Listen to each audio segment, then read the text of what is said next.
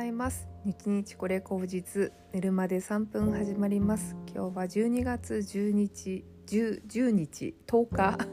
日曜日です。はいいきなりすみません。昨日ね間違って12月10日土曜日って言ってしまってたんですけれども昨日は12月9日の土曜日でしたね。失礼しました。はい今日日曜日ということで皆さんいかがお過ごしでしょうか。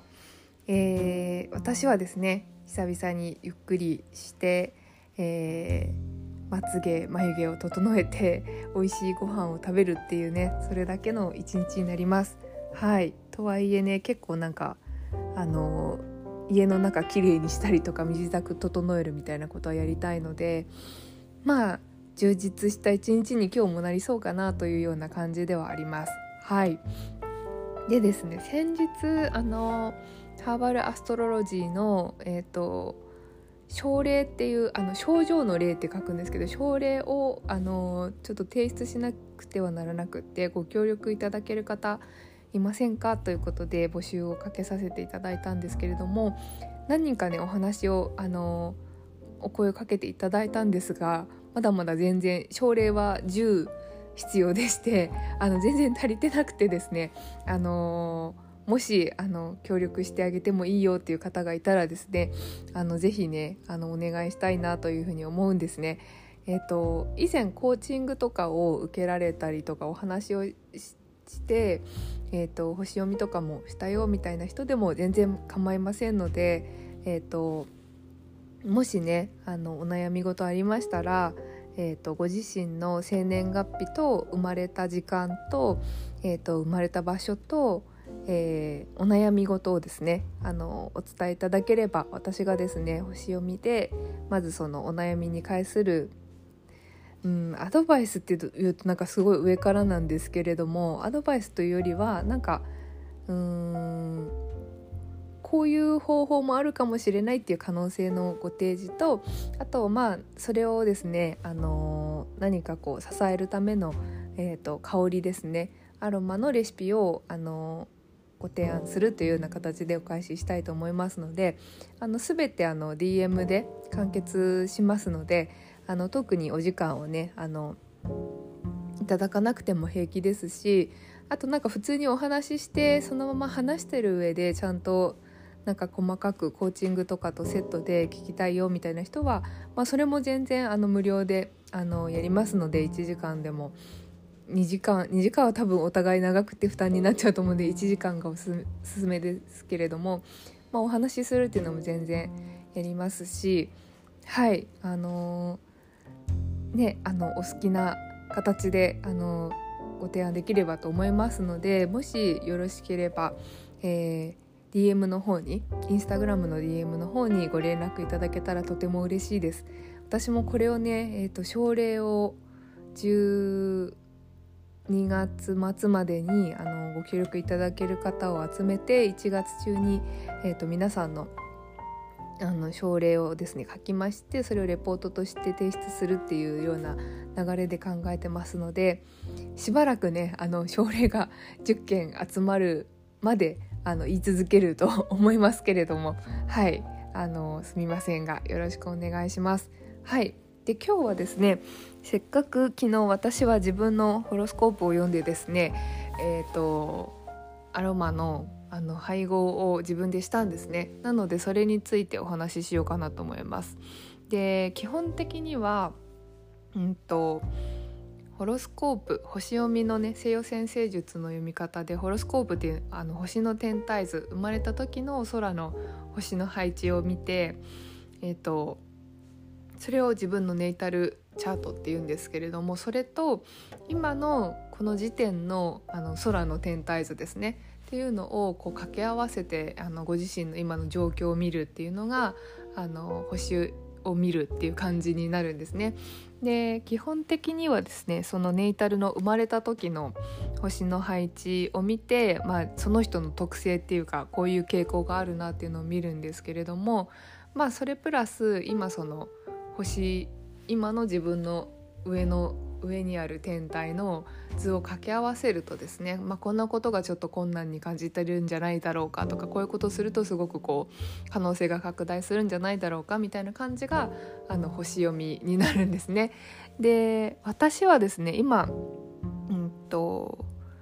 大体その今の自分の状況を見る時って土星と木星と,、えーと、冥王星あたりの星をあの見るんですけれども私は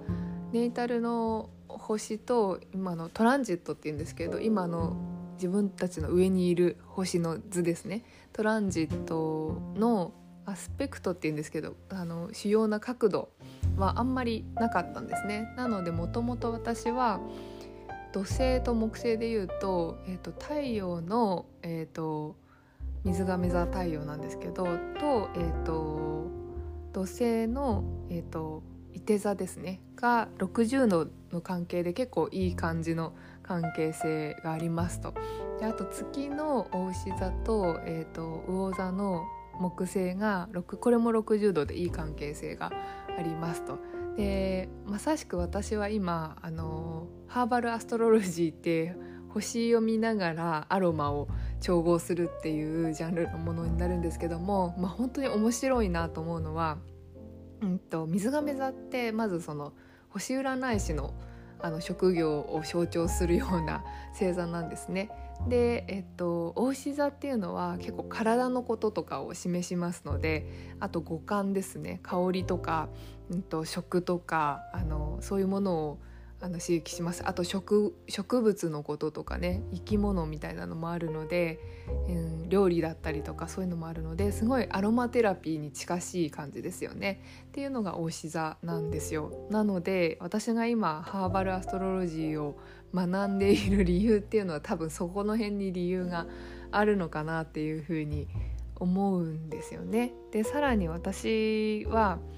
土星が魚座で今ってそのよくね今土星は魚座にいますとかっていう風に聞いている方もいらっしゃるかもしれないですけども、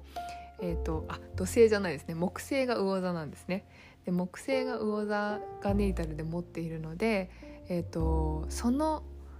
木星の上には今まだ来てないんですけどさらに魚座の彗星を持ってるんですね。で彗星っていうのはあの知性とかコミュニケーションとかなので勉強っていうのが一つありましてでまさしくそこに土星が乗っかるっていうのは土星は試練なので、まあ、そのそういうハーバルアストロロジーとか何かこう勉強に対する試練が待っているというかこう長くね勉強してその課題に取り組むとその土星が去った後に何かこう定着するものがあるとかそういう時期になるんですよ。なのでまさしくこのハーバルアストロロジーを学ぶってことにすごくこうあの力を入れたいしそれを学ぶことによって自分が結構これから発展していくんじゃないかっていうふうに読んでいるんですね。でそれに合わせて私は、えーと太陽星座水亀座の、えーと、天体、えーと、守護星というかそそれが、えーと、土星なので土星の香り、えー、とそれはですね、えー、サイプレスサイプレスの香りとあと太陽が、えー、と水亀座っていうのもあのフランキンセンスっていう香りが結構近いんですけどもフランキンセンスっていうのを入れました。であと木星あ木星じゃないですね。えっと月のお牛座が、えっと、ローズとかなのでそのローズを入れてあとそうですね。えっとお牛座の、えっと、守護星が、えー、金星になるので金星ってあそう金星がローズですね。でえっ、ともう少しこうこうパッとしたものを入れたいなと思ったのでオレンジを入れてオレンジは一応その太陽星座のあのアロマでもあるのでオレンジを入れて調合したっていう感じにしました。そんな感じでね結構爽やかでうんと多分サイプレスとローズとかだけだと結構なんかこう内側にこもった「う」って感じになっちゃうんですけどフランキンセンスとかあとそのオレンジを入れることによってこう柑橘のこうパッっていうはっきりした香りっていうのが際立つようになってあのちょうどいい配合になってこう何て言うんですかね。私はその空間に一かけしてあの気を引き締めるみたいなことを今ちょっとやってますけどあとはティッシュとかにこうシュッシュって一かけしてそれをあの枕のねところにあのポンポンってやって香りをつけたりとかして寝るとかね。あとなんだろうな。うん。マスクとかの内側にこうポンポンってやって香りをつけておくのもすごくマスクの中とかねあの蒸れた時に香りがついていいかなとも思いますしそんな感じで使えるといいなというふうに思っております。はい。私はそんな風に活用してますけれどもまあ人によっては本当にいろんなテーマを抱えてその都度なんかあのー、これがいいよとかあれがいいよとかっていうのもできると思いますしあとはその人のもともとのそのあの好みとかあとはなんかこの香りとかがアレルギーでとかそういうのもあるのでそういうのもちょっとこうちょろっとねあのお話ししてくださればそれも鑑みてあのレシピをねあのお伝えできたらなというふうに思います。で基本的にはやっぱりそのアロマを調合したものとかって売るっていうのがちょっとなんかハードルが高いんですよねなんかなのでアドバイスをしてこうレシピをあのお伝えするとかあとはその売るんじゃなくてこうプレゼントするっていうんだったらまだあのいいんですよね。でプレゼントしてこれこれこれこういう風に扱うのに気をつけてくださいねとか、うんと、肌に直接つけるのやめてくださいねとかそういう感じになるんですけれども、まあ、そのプレゼントをして、えーと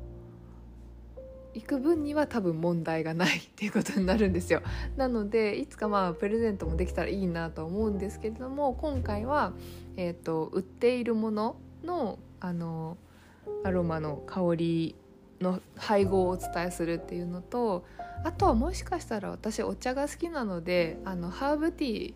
あのそもそもこういう風にこういう配合で売ってるハーブティーみたいなのがあるので是非どうぞっていうのもお伝えできればいいかなというふうに思いますね。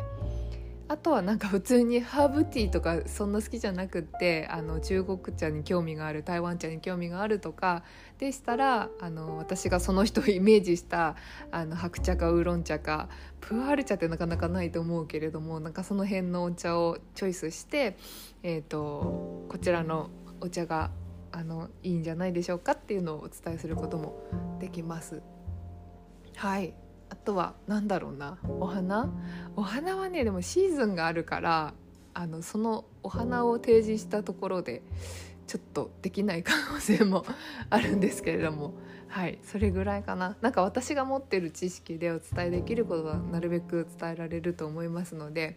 まあ、そんな風に、えーとしたいと思いますのでもしご興味あればご連絡いただきたいですしあとあのぜひ今まで一回話したことあるしって思ってる方でもご遠慮なくご連絡ください。というわけで